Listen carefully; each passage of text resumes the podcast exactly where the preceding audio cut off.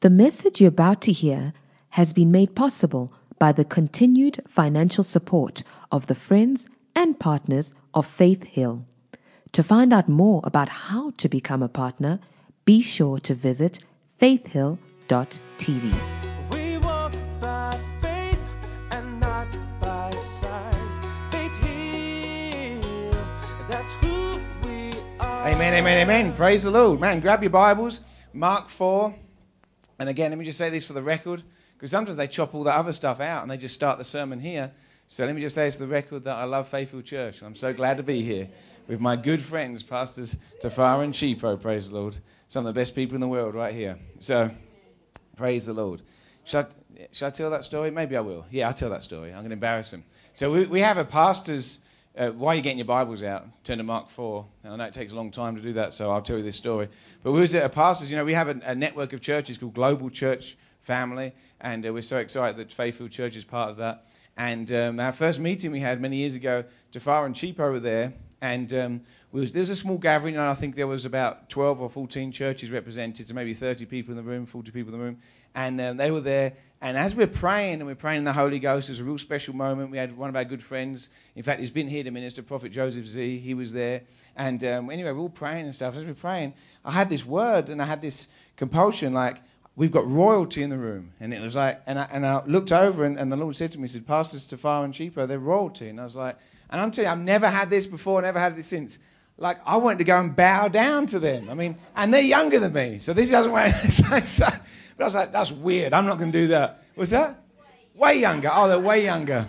So anyway, not that much younger. They look way younger. But anyway, like, so, we joke about that. But anyway, so I was like, that's weird. That can't be God. That's weird. And then about two minutes later, Joseph Z went, guys, I know this is weird, but I've just got to bow down in front of you. And I was like, man, it's God. And the, and the Lord spoke through me and through Joseph you know, Pastors Tafara and Chipo have actually been set up here, and they're actually apostles to the continent of Africa. They're apostles to the world. And what you're seeing here is something very special. And, um, you know, I'm, I'm not saying that, um, you know, you're to idolize them or anything, but I'm just saying God's doing something very special here through Faithful Church. If you think Faithful Church is just about, you know, a, a church in, in Johannesburg, you're mistaken. This is a much bigger work. And you mark my words, five, ten years' time, we're going to look back and say, wow, that crazy Englishman was right. That prophet Joseph Z was right, praise God. So hold on, you're going to see some great things. So if you're here, then, um, you know, make the most of it. Make the most of the time here at Faithful Church. Make the most of being able to have this much connection with your pastors and the elders and things, because um, Faithful Church is going to affect the whole continent of Africa. And mark my words, it's going to be awesome. So people are being, sent here. You know, I think Billy Epperhart's going to be here again soon. And I'm telling you, the people that are coming here, there's a reason for that, because there's a sound. There's, a, there's something happening here. There's a move of God here. And sometimes when you're right in the middle of a move of God, you don't realize you're in the middle of a move of God. Sometimes you can't see the trees, the, you can't see the wood for the trees, right? And you're so close to it here, sometimes you don't realize what special things going on. But thank God for this church. Thank God for your pastors, and thank God what's happening at the moment through Faithfield Church. And, and um, you know, it's, it's, a great, a great time to be here, is what I'm saying. So we're going to be here more, um, you know, praise the Lord, because uh, we love it here. So, everyone found Mark 4? Awesome, praise the Lord. Okay, Mark 4. Carly says sometimes I get distracted and go on rabbit trails. And um, she's probably right sometimes. So we'll have some fun this morning. Mark 4, uh, uh, let's just jump in here at chapter 3, uh, verse 3. Chapter 4, verse 3. This is Jesus speaking. He says, Listen. Anytime Jesus says, Listen, then you know we need to listen because it's obviously very important. So he says, Listen. Behold, a, a sower went out to sow, and it happened as he sowed that some seed fell on the wayside. The birds of the air came and devoured it. Some seed fell on the stony ground where it had not much earth, and immediately it sprang up because it, it, but it had no depth of earth. And then when the sun was, uh, was on it and it scorched it, it um, because it had no root, it withered away. Verse 7 Some fell among thorns, and the thorns grew up and choked it and yielded no crop. Verse 8 But other seed fell on good ground and yielded a crop that sprung up, increased, and produced some thirtyfold, some sixtyfold, and some a hundredfold. And he said to them, He who has ears to hear, let them hear. I believe today we have ears to hear the Spirit of God and I believe what this parable is saying, we can hear. And this parable is very important. You can actually see that. He actually says this in uh, verse 13. If you drop down, it says verse 13. It says, do, not, do you not understand this parable? How then will you understand all parables? So this is like a key parable. This is the, this is the most important parable that Jesus spoke And he says, if you don't understand this parable, how are you going to understand all the other parables? So this is like a key parable right here, and it shows us how the kingdom of God works, and it shows us how the word of God works. If you didn't know, I'm sure you do, because if you've been to Faithfield Church for any amount of time, you'll know this. But the word is the, the seed is the word of God, and let's thank God we have the Word of God available to us. Not just in a book form, we have it our, on our phones, in our iPads, you know, all these devices and computers and everything else. We have the Word of God. Right now, there's brothers and sisters around the world that would love to have the full Word of God, and they can't even have the full Word of God. So we need to thank God we have the full Word of God. Remember, all the Old Testament prophets and all your Old Testament heroes before never had the full Word of God. We have the full Word of God from the beginning to the end. We are blessed. So the word, the seed is the Word, the sower's Father God right? And the ground is our hearts. There's only one variable in this parable because the seed is the same. The word of God is incorruptible seed. It does not change. It will not change. It does not change. Heaven and earth will pass away, but that God's word will never pass away. So that's not changing. And then uh, God the Father doesn't change. I'm the Lord your God. I change not. So the farmer didn't change. The seed didn't change. The only thing that changed was the, the soil, was the earth. The earth was different, right? Four types of earth. There was four types of ground. They were different. The ground represents our hearts. How we receive things, our hearts, right? Not our physical hearts, but our hearts, our soul, our soul and our spirits together, how we receive things. That's the variable. And it's funny here because Jesus tells this parable and the and the disciples are there and they're like, Amen, Jesus, good word, good word. Yeah, preach it, Jesus, amen. Come on. You know, so it depends what churches you go to. We get Pastor Tafara was laughing because he came to our home church and we had one guy there who didn't just amen. He didn't just say amen or good word, Pastor. He'd actually give whole commentary. And it's a big church, like a thousand people. He would give a commentary on the pastor's teaching. And the pastor was okay with it. And he actually made allowance for it. Like he would pause to make an allowance. So he'd be teaching. This is what happened. He'd be teaching and he'd say something. And the guy would say, he'd be halfway back, a thousand member church. He'd be halfway back and he'd say, that's right, Pastor. You better preach it. Keep saying that. That's a good word. And then he'd keep preaching.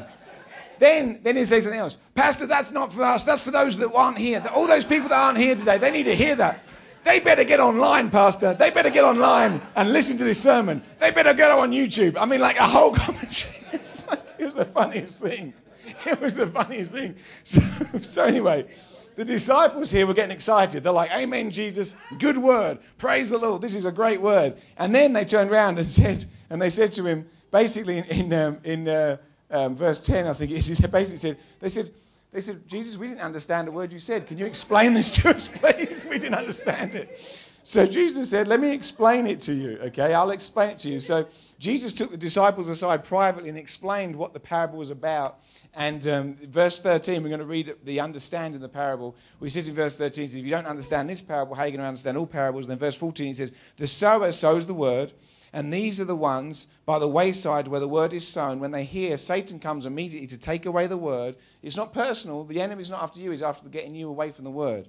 If he, gets, if he gets the word out of you, he knows you've got no power. So it says here the word is immediately taken away um, when it's sown in their hearts. This is a stony ground. People that don't even receive the word. People that don't even let the word in their heart. They don't receive the word. The second type of ground here he talks about, says, those are the ones, uh, these likewise are sown on stony ground. These, this is where there's a ground, there's no depth to it. And the reason why it springs up quick is because the roots do not have time to go down. When a plant or a tree grows, it needs to get its roots in the ground and then it springs up.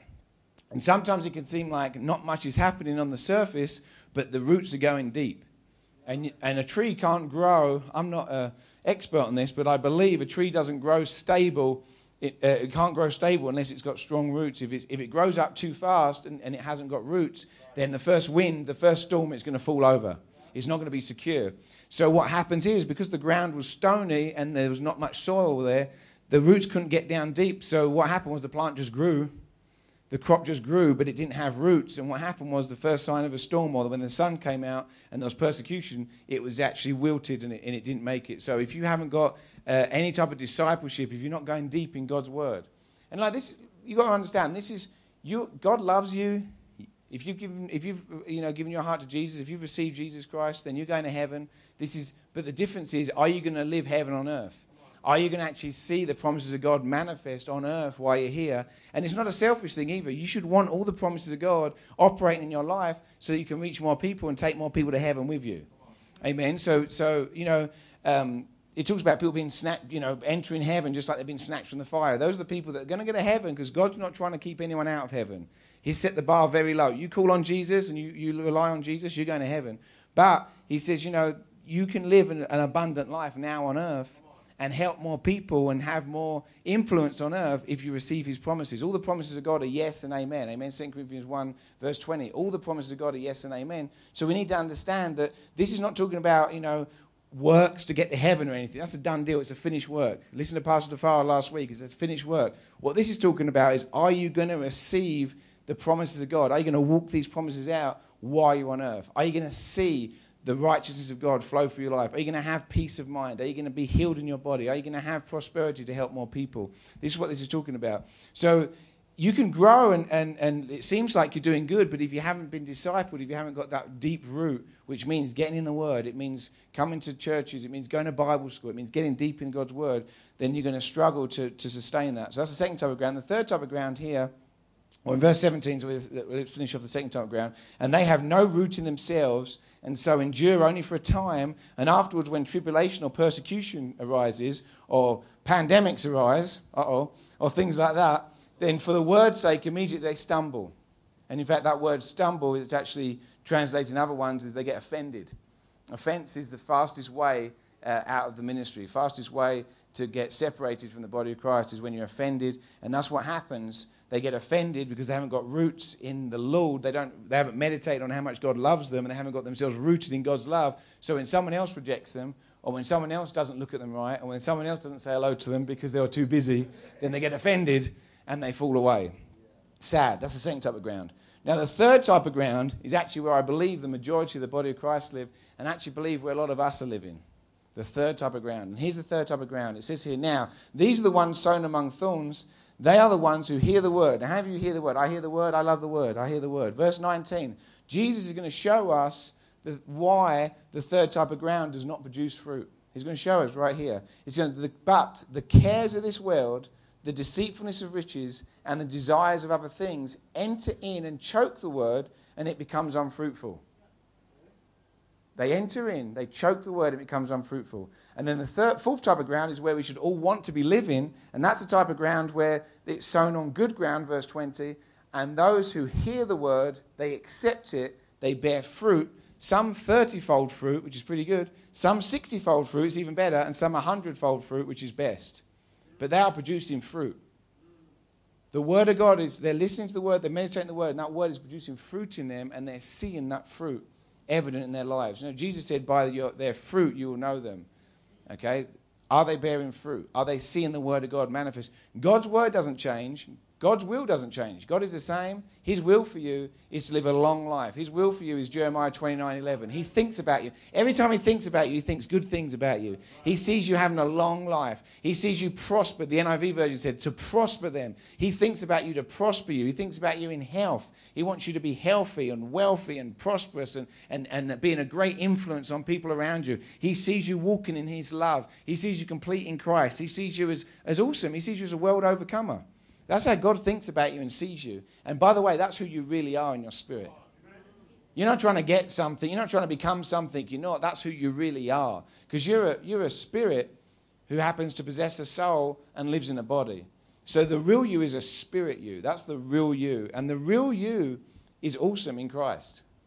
If you're not in Christ, then it's not looking too good. But the, the, the, good news is the minute you, you got born again, the minute you gave your life to Jesus, you became in Christed Okay, you was in Christ, and now you can't get out of Christ. You're in Christ, praise the Lord. I mean, it's hard work to get out of Christ, and I don't think many people will achieve it, and you won't want to achieve it, but you're in Christ.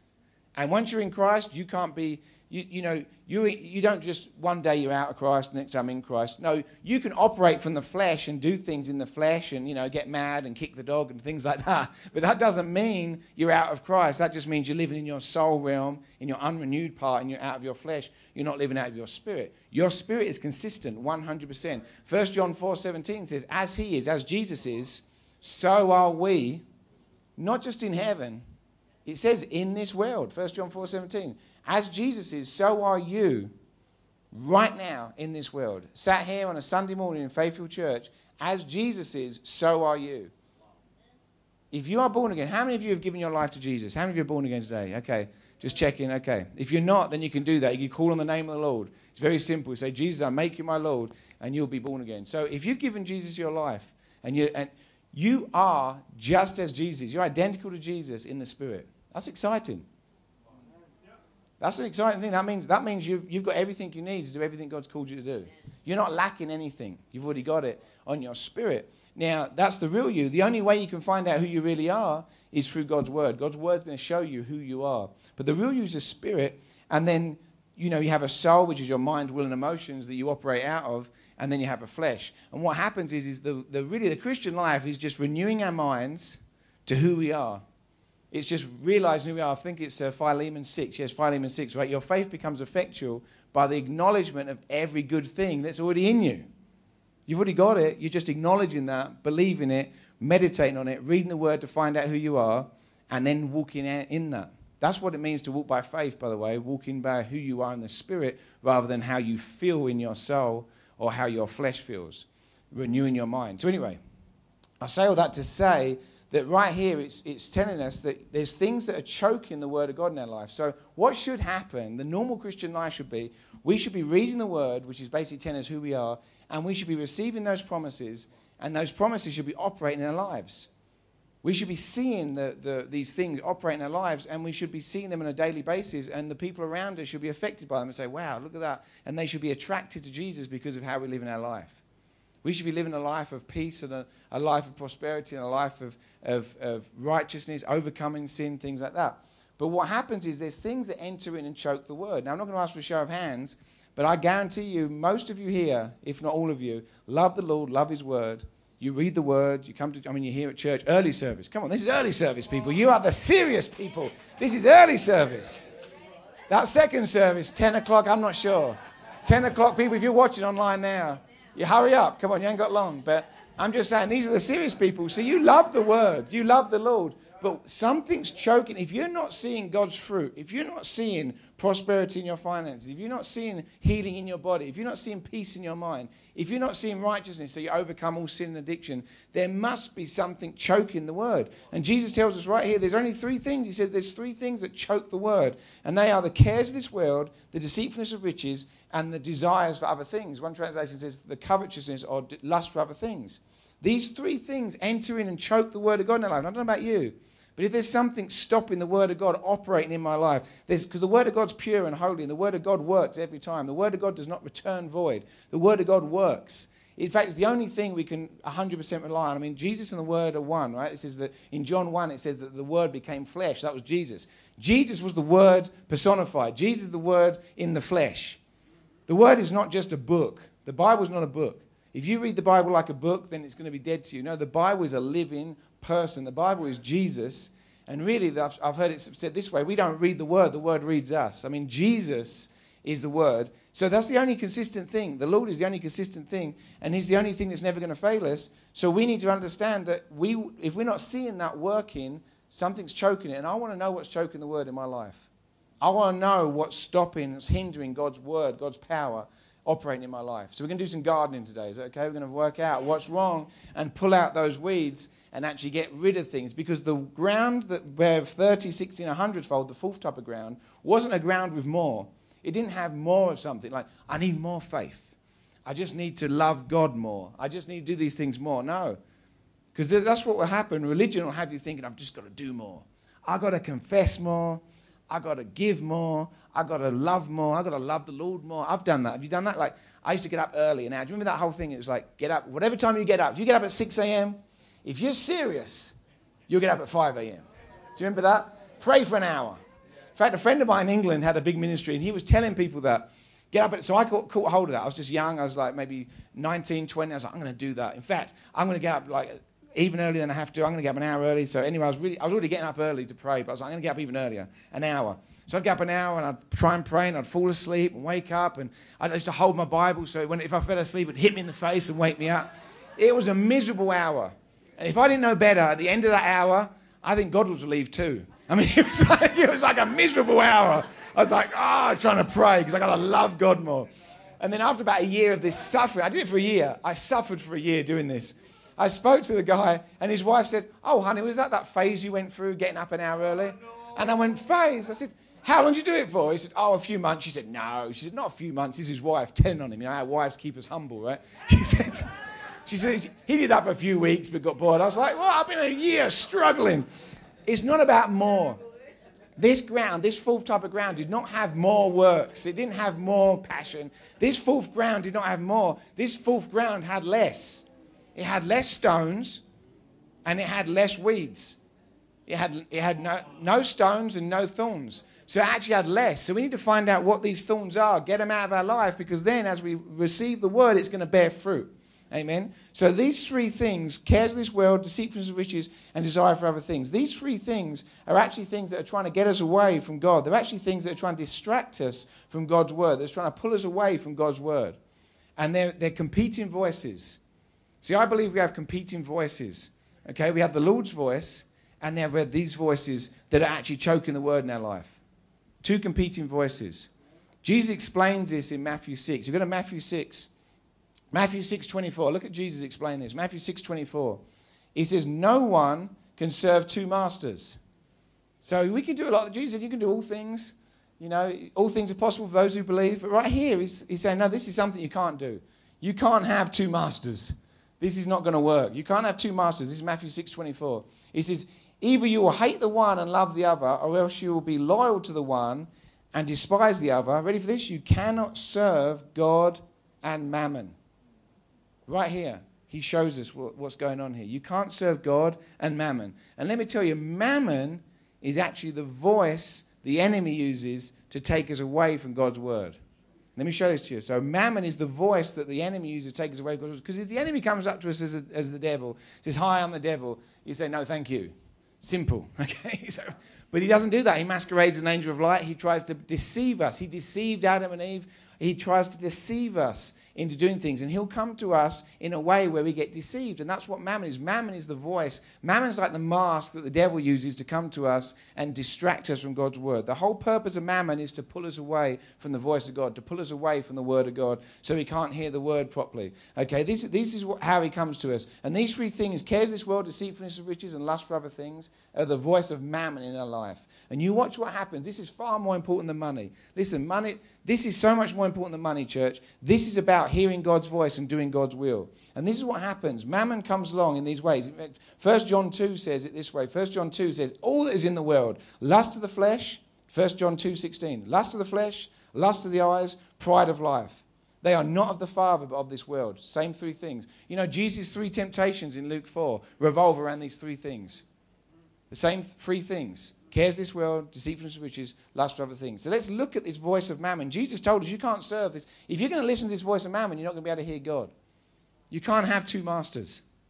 You can only have one master. You can only hear one master clearly. And how do you know if someone's the master and someone's a servant? It's very easy. Who's calling the shots? Who's, who's giving the commands and who's following? The person giving the commands is the master, and the person following is the servant. So that's very simple. So who's calling the shots? Who's telling us what to do? Who's, who's the leading voice in our life? That's our master. You know, Romans 6.16, whoever you yield yourself to obey, that one's servant you are to obey. So whoever's voice you're listening to and following, that's your master, and you've become the servant of that voice. And I don't know about you, I want the Lord to be my master in all things. I want to hear the Lord's voice as the leading voice of all times, and I only want to be doing what the Lord's told me to do. In fact, Jesus said this himself. He said, I only do what the Father told me to do. Even Jesus didn't operate outside of what he heard his Father tell him to do. So if Jesus didn't operate outside of that, don't you think we should not be operating outside of anything God tells us to do? So right here we can find out what are these two voices and make sure we're listening to God rather than listening to mammon. And it's very sneaky. The devil's deceptive, remember? I'm going to reveal his lies to you. The devil's deceptive and he'll have you listening to his voice without you even realizing it. And when you listen to his voice, you're not listening to God's voice by default. Jesus said you can't have two masters. You can only have one master. And we're going to look at that today. So, real quick, let's go through these. The cares of this world. What does this look like? The cares of this world. This is the first voice that, the, that Mammon uses. Cares of this world. Cares of this world is basically saying that I've got to look after myself. I've got to pay the bills. I've got to get, you know, I've got to look after myself. If, not, if I don't look after me, no one's going to look after me. In fact, I've also got to look after my family. This is tough, right? And Matthew 6 gives us a whole commentary on this. Matthew 6, let's look at verse 25 real quickly. Matthew 6, 25 says, Therefore I say to you, this is Jesus talking, do not worry about your life, Same phrase here. Do not worry, cares this world. Do not worry about your life, what you will eat, what you'll drink, about what, your body, what you'll put on. Is not life more than food and your body more than clothing? See, Jesus is covering both sexes here because the men are always worried about what they're going to eat. When's lunch? We eat lunch a few hours. When's dinner? What about breakfast? What about the fourth meal? Okay, so all this, okay. Always worried about what we're going to eat. Women, this is dangerous. Women sometimes, not always, sometimes worry about what they're going to wear. Okay, I think it's always funny when two men turn up and they're wearing the same shirt or the same, they high five each other. Yeah, you know. two women have the same dress on across the room. Their friends would be like, no, you, you wear it better than her. You look better than her, yeah. Okay, I'm touching, I'm stepping on some toes right now. So Jesus covered the men and the women right here. He said, Don't worry about what you wear, don't worry about what you eat. He said, Listen to this. Look at the birds of the air, for they neither sow nor reap. Now, this is going to mess with your theology. You don't have to sow and reap to have your needs met. Woo! We sow and reap so we can have increase, so we can give more, and we can believe God more. If we really boil this down, if we really trust God our Father, I'm telling you, He gets us things. If it's all about us sowing and reaping, that gets into works. And listen, I love sowing and reaping. I'm telling you, I could testify all day long about that. But I'm telling you, if you make it about sowing and reaping, you'll trust in your giving rather than trusting in God. And that's a subtle thing, but I'm telling you, that's you can't trust. It's like trusting in your healing rather than trusting in the healer. It's like seeking your healing rather than seeking the healer. It's like seeking your provision rather than seeking the provider. Right here it says, God your Father knows what you have need of. It says, the birds of the air neither sow nor reap. They don't gather into barns, so they don't save. Yet your heavenly Father feeds them. Are you not more valuable than they? Jesus asking a question. Are you not more valuable than birds? Which of you, by worrying, can add one cubit to your stature? So why do you worry about your clothing? Consider the lilies of the field. As they grow, they don't spin or toil, and yet they have even more radiant than Solomon. Um, and Solomon's glory was not even arrayed like one of these. Now, if God clothes the grass of the field, which is today gone and tomorrow is gone, to, thrown in, and then thrown into the oven, Will he not much more clothe you, O you of little faith? Therefore, do not worry, saying, What shall we eat? What shall we drink? What shall we wear? For after these things the Gentiles seek. For your heavenly Father knows what you need, and he knows you need all these things. Verse 33, we love this verse, right? Seek first the kingdom of God and his righteousness, and all these things will be added to you.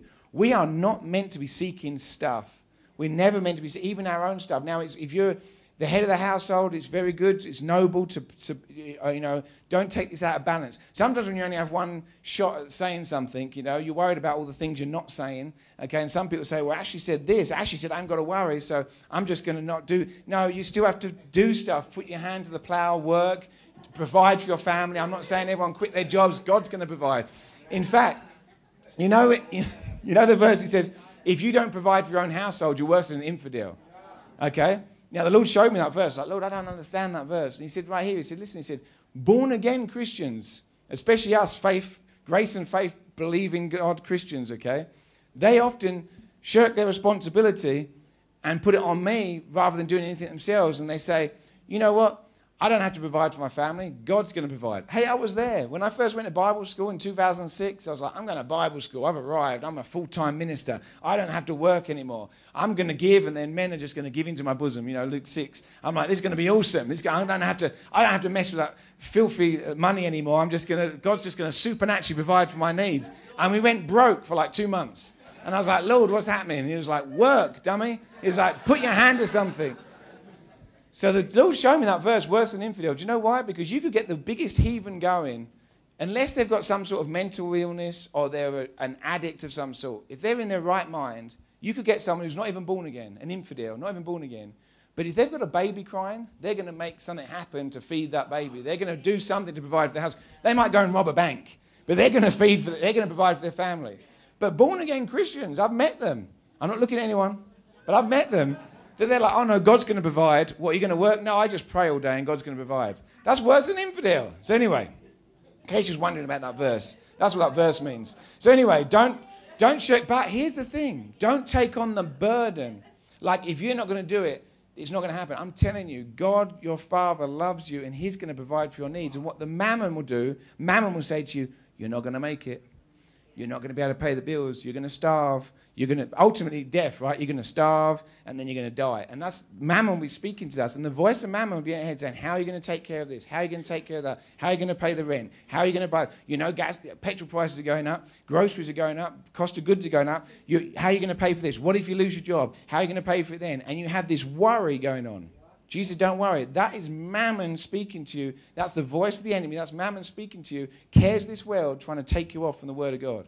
I'm telling you, don't let the cares of this world in to, to dominate like this. A real quick example this would be Mary and Martha. We won't go there for time's sake. I'll just paraphrase. It's in, it's in uh, Luke 10, the story of Mary and Martha. Here comes uh, Jesus into town, right? And he goes into Mary and Martha's house, they're sisters, and Mary sits at Jesus' feet. And it says, and it actually says, it says that Martha also sat at his feet, meaning that they both sat at his feet. Mary and Martha started out sitting at Jesus' feet, listening to his word. They, they were hearing the voice of God. But Martha got distracted with much serving.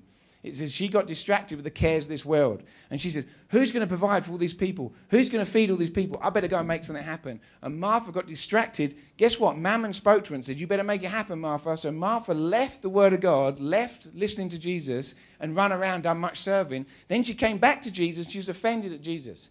Anytime we say to God, God, don't you care? How do you know we're the ones in the wrong?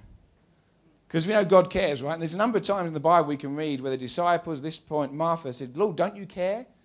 Lord, don't you care that I'm left serving on my own? My, my sister's here slacking off at your feet. This is terrible. Jesus said, No, no, no, no. She's doing the right thing. She is sitting at my feet listening to my word. And you might say, actually, if Martha and Mary had listened to Jesus, then who would have fed this hundred people in her house? Well, just a few ch- chapters later, Jesus was teaching the word. People sat at his feet. And Jesus gave them specific instructions, and 5,000 men were fed very well, supernaturally. So, listening to Jesus and listening to his words is the most important thing we can do. We must never let the cares of this world distract us, and that voice distract us and take us away from that. Okay, so cares of this world will try and pull you away from the God's word. The truth, the lie is God's not going to look after you. The truth is God's your father. He's got good things for you, and he provides for his kids. God is not worse than infidel. He provides for his kids. God goes by his own word. He provides for his own kids, praise God, and he'll look after you. The second one, real quickly, I've got to hurry along. The second one is deceitfulness of riches. What does deceitfulness of riches look like? What does this mammon voice look like in the deceitfulness of riches? Uh, again, Matthew 6, verse 19 says, Do not lay up for yourselves treasures on earth, where moth and rust destroy, and where thieves break in and steal. But lay up for yourselves treasures in heaven, where neither moth nor rust destroy, and where thieves do not break in and steal. Verse 21 For where your treasure is, there your heart will be also. Deceitfulness of riches will say this You better have X amount of money, otherwise you can't be safe. You're not at peace. You're not going to be safe. You better have X amount of money in the bank. Now, you may have X amount of money in the bank, and you might be trusting that I'm safe. I've got X amount of money in the bank. Or you might not have it, but think, if only I could get X amount of money in the bank, I'd be safe. Either way, that's deceitfulness of riches. You might think, well, if only I had a job that could make this much, if only my business could make this much, and you fill in the blanks. You fill in the blanks, but you think, if I had this much, if I had this much in my retirement, oh, I could relax. Sounds like someone in the Bible. If I had this much, I could say to my soul, just take, take it easy. You can relax anymore. It's the guy with the barns, right? Again, I'll paraphrase because for time's sake, but he said, I need to tear down my barns and build bigger barns. I need to store so much and save so much that I could just say to my soul, relax, it'll be fine. And the Lord said, Fool, your soul is going to be required of you this night. Now, God didn't kill him. It's amazing what religion will put in there. Then God smote him. He never says that. God just says, You're going to die. And then what? You know, it's not so. But guess what? He trusted in his riches. And he said, Oh, now I've got all these riches, I could be safe. So he, you might have the riches and think, I'm safe now, I have these riches. Or you may not have the riches if I had those riches. Either way, it's deceitfulness of riches. Money in the bank, a good paying job, a good paying business, whatever, fill in the blank, can never replace the security of God in your life. It is not secure. You cannot trust in riches. Full stop. You cannot trust in riches. You cannot lay up for yourselves because what will happen is you'll trust in riches rather than trust in things. Jesus explained this with the rich young ruler, right? Mark 10, the rich young ruler came to Jesus. And he said, Jesus, what do I have to do? He was rich, he was young, and a ruler. Usually one of those things slip away, right? By the time you get rich and you're a ruler, you're not young anymore. Okay? if, you're, if you're young and you're a ruler, you're usually broke. But he was, he was rich, he was young, and he was a ruler. I mean, he had it going on, he had everything, right?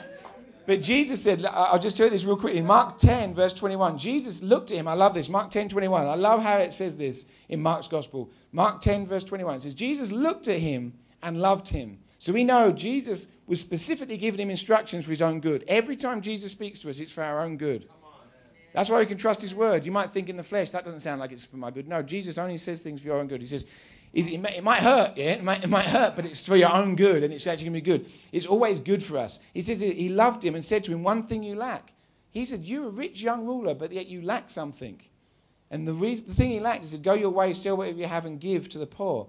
Basically, Jesus stopped trusting in riches. In fact, later on, he said, uh, a few verses later, he said to the disciples, It's impossible for those with riches to enter the kingdom of God. And he says in verse 20, 24, I think, the, the disciples were astonished. Like, who then can enter the kingdom of God? They were worried because they were all fishermen and tax collectors and they had money. They're like, Who's going to enter the kingdom of God then? And then he, and Jesus clarified. He says in verse 25, or at the end of verse 24, he says, How hard it is for those who trust in riches.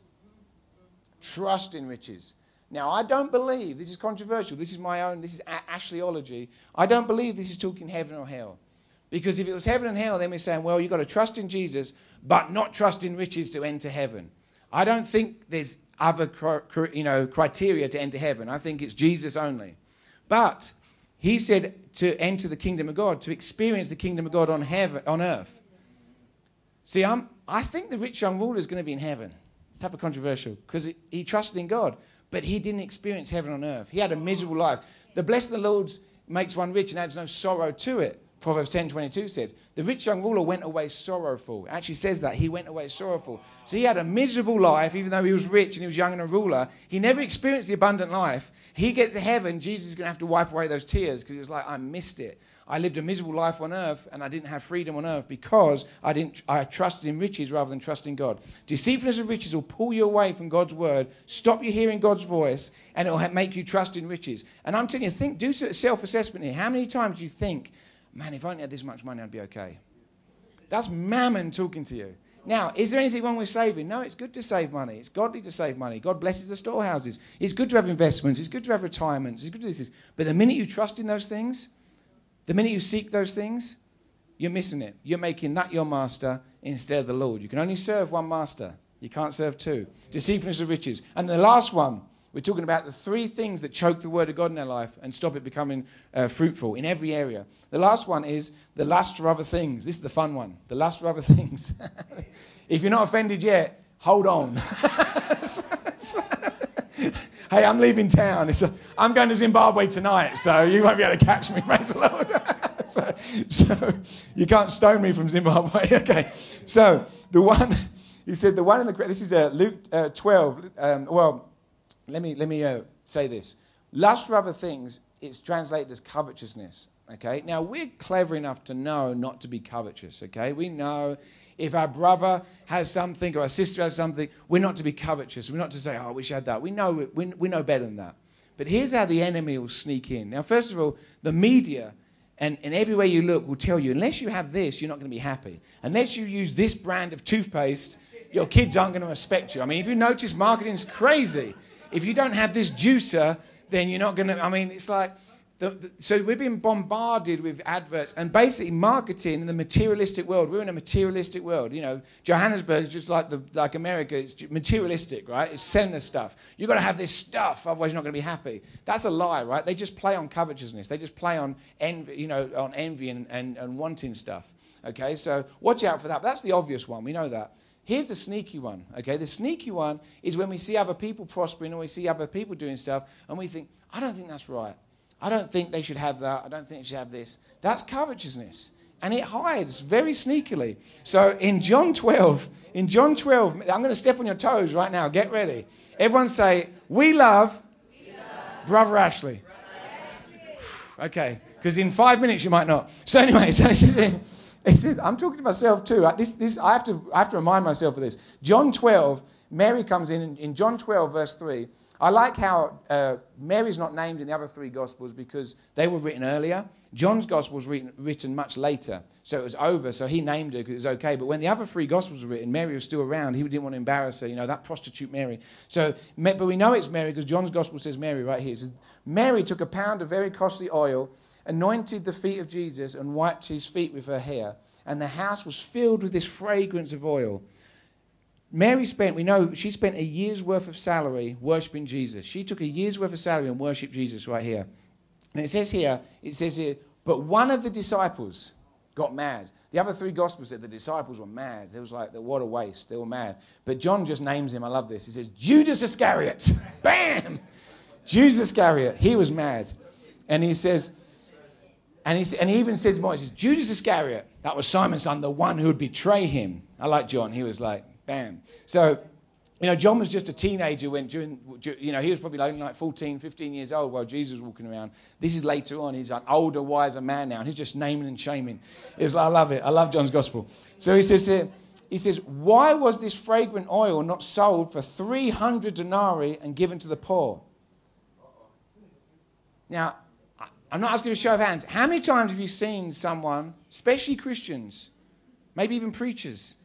Ooh, I'm not sure they should have that nice things. I'm not sure they should spend that money. I'm not sure the church should use that money for that. I'm not sure Pastor T should have that. I'm not sure that brother so and so should have that. I mean, that's a that's a nice car. Like, I'm not sure they should have that. You know, there's a, a big a big time preacher in America that I love, and he bought himself a house. Okay, and it's a very expensive house, but he didn't even use church. Like, he didn't even use the church. Don't even pay him. Okay, so what he did was he just got his house from his uh, real estate company and stuff, and it was his own money. It wasn't even church. No, nothing wrong with being paid by the church, but he didn't even use his salary from the church. The, the church don't pay him. He used his own money from his own business to pay cash for his own big house. Okay, and people got mad. He should not have that house. He should not have that house. And I said, if you're mad at brother so and so's house, you're not really mad at his house. You haven't got a problem with his house. You've got a problem with your house. Because if your house if your house was bigger than his house, you wouldn't care. You're all mad because all of your houses are smaller than brother so and so's house. Can I get a witness? I've been there. I, where I used to live, one of my neighbors bought a brand new truck. It's an F 150 brand new truck. And I drove past and I said to my kids, he's got a brand new truck. What does he need that brand new truck for? You don't need a brand new Gets worse. Uh, like a month later, he had a second brand new truck. And I got two brand new trucks. He doesn't even use one. Why has he got two brand new trucks? Every day I would drive past his house and mention something. Look, he's not even using those two brand new trucks sat in his driveway. And when my, my kids said, Dad, they said, Are you mad at his two brand new trucks? Because you haven't got a brand new truck? And I was like, Yeah, that's true. It's true. A few months later, someone gave me a brand new truck supernaturally, and I wasn't mad about his trucks anymore.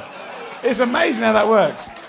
So be careful because it was Judas. It was Judas Iscariot who said, this money is wasted on the gospel. This money is wasted on worshiping Jesus. This money should, very noble, listen, very noble. We should have sold this money and given it to the poor. Doesn't that sound noble? Give to the poor. Now listen, we should be given to the poor. We should be given benevolently. We should be given to the poor. I'm all about giving to the poor. I'm all about benevolence giving. But right here, he said we should have given to the poor. And J- John even explains it. He said, John says this in, in John 12. He says, He said this not because he cared for the poor. He names Judas, not because he cared for the poor. He said this because he was a thief. And he wanted the money, he held the money box and he wanted to use the money himself. He wanted to steal the money, covetousness. Now, watch what happens. Watch what happens. Right after that, listen to this, right after that, he says he went out to the chief priests. In Matthew's Gospel, verse 26, he went straight to the chief priests and said, How much money are you going to give me to sell you Jesus? And he took 20 silver coins and sold Jesus. See how powerful Mammon is? Mammon took Martha away from Jesus' feet and made her run around with the cares of this world, trying to do everything, and then got offended at Jesus. Ma- Mammon, the deceitfulness of riches, made the guy, you know, made the rich young ruler walk away from Jesus in sorrow. So I can't do that, Jesus, and walked away from Jesus, separate himself from Jesus. Mammon, through the covetousness, through the lust for other things, took Judas away from Jesus and went and sold Jesus out for some silver coins. And guess what? It didn't, it didn't end well for Judas. I'm telling you, Mammon is trying to vie for our attention. We cannot hear God's voice and Mammon's voice. We can't hear them two. It's not God and the devil, it's God and Mammon.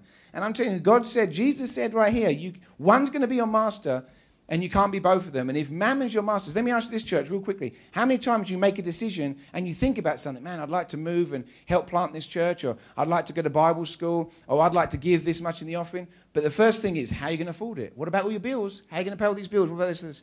Or you need that money in the bank, because if you don't have that money in the bank, you're not going to be safe and secure.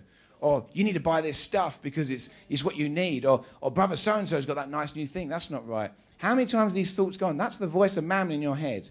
That's the voice of mammon. I know I'm over time, but I want to end with this story because I'm going to show you something. I, I never like to tell you something, the problem, without the solution. I'm going to show you the solution right now.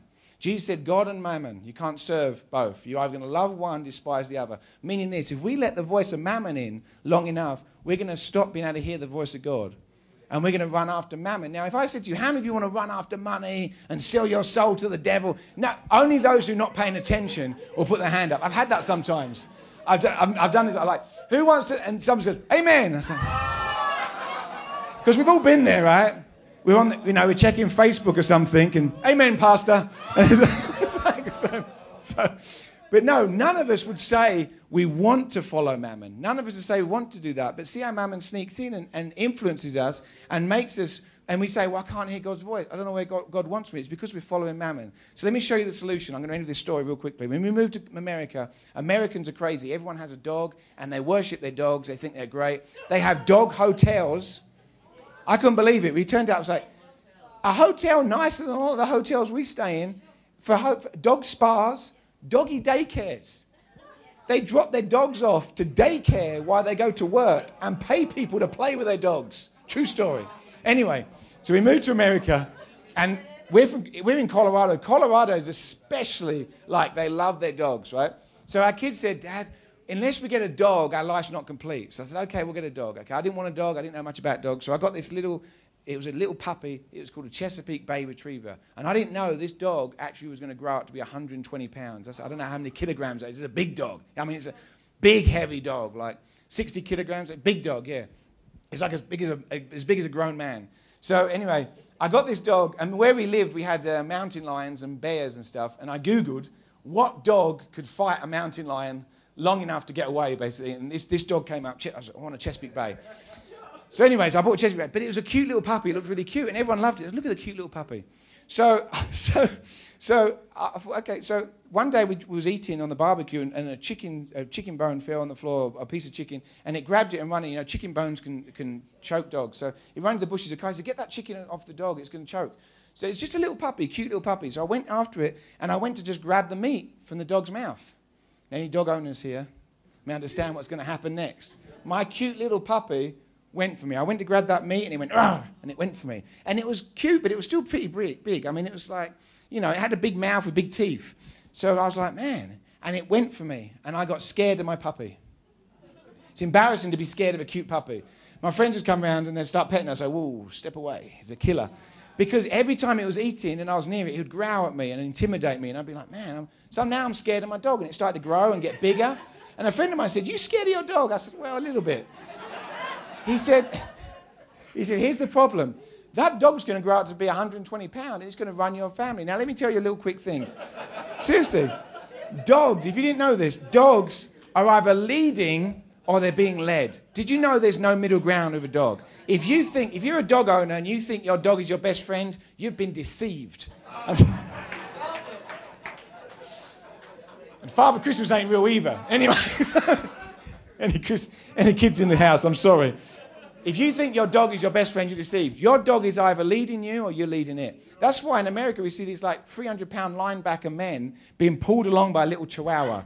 Okay, that dog rules the roost. That, the dogs are made to either lead or to be led. They, they either lead or they follow. They, don't, they, they can't play nice. They're either leading the pack or they're following. That's all they do lead or follow. I say all this to say when it comes to your finances, your finances are either leading you, your mammon's either leading you or you're leading it. You cannot. Um, so, anyway, I said to my friend, What do I do? He said, Well, you've got to lead the dog. If you don't lead the dog, the dog's going to lead you by default. I said, Okay, how do I lead the dog? He said, You've got to be the alpha dog. You've got to show that dog that you're the boss. I said, I can be the alpha dog, praise the Lord. How do I be the alpha dog? He said, Well, every time that dog rises up and growls at you and intimidates you and tries to scare you, you have to put it in its place and you have to tell it who's boss. You have to show it that you're the leader and it's not.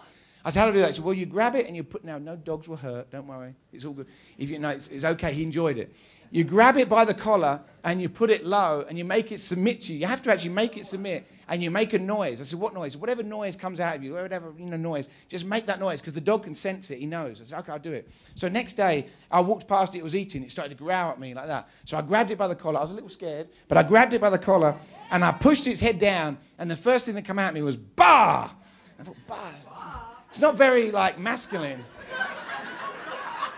I was type of like half nervous, half not sure if I was to get bitten or whatever. So I was like, bah! and his little ears went down. It worked. I was like, he submitted to me. I thought it was amazing. And I had to do it a few times. I had to do it, you know, over every time it growled at me, I grabbed it by the collar and pushed it down. Bah! But guess what? A few months later, it could be across the room, just about to do something bad, and he'd look at me, I'd look at him, he'd look at me, and I'd just go, bah. And his little ears would go down. He'd go off. He was very happy. But I was leading it, and it wasn't leading me anymore. It was not intim- intimidating me anymore. I'm telling you, I was, the, I was the leader of that, and he was not intimidating me. I'm here to tell you, church, every time Mammon rises up and speaks to you, every time Mammon says, you're not going to be, you're not going to have enough money, you're not going to make it, you need X amount of money to be safe, you need this stuff to be happy, or brother so and so should know this stuff. Every time that happens, Mammon rises up. You're the one that needs to go, bah, and put it in its place. And guess how you do that? By giving. When you give, I'm telling you, this is why giving's so powerful. When you give, you're taking that mammon, you're saying, Mammon, I don't trust in you. I trust in God.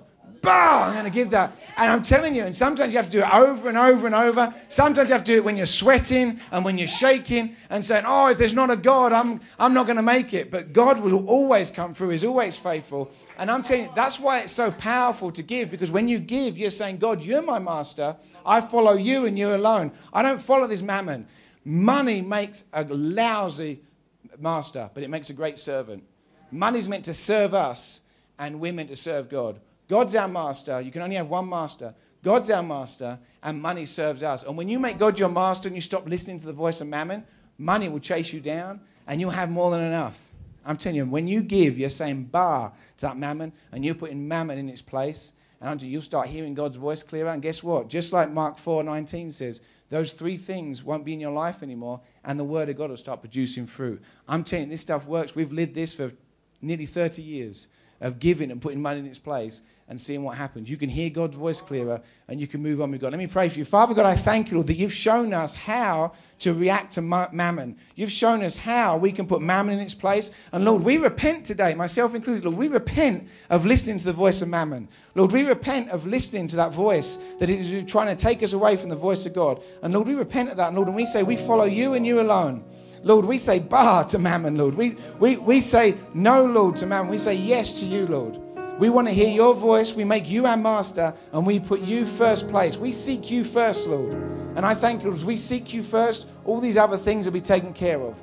Lord, we seek you first. We make you our master today and we say no to mammon in Jesus' name. Everyone said, Amen, amen, amen. Hey, thank you. I love you. Bless you. We hope this message has been a blessing to you. Thank you for listening. To find out more about how you can become a partner, visit faithhill.tv today.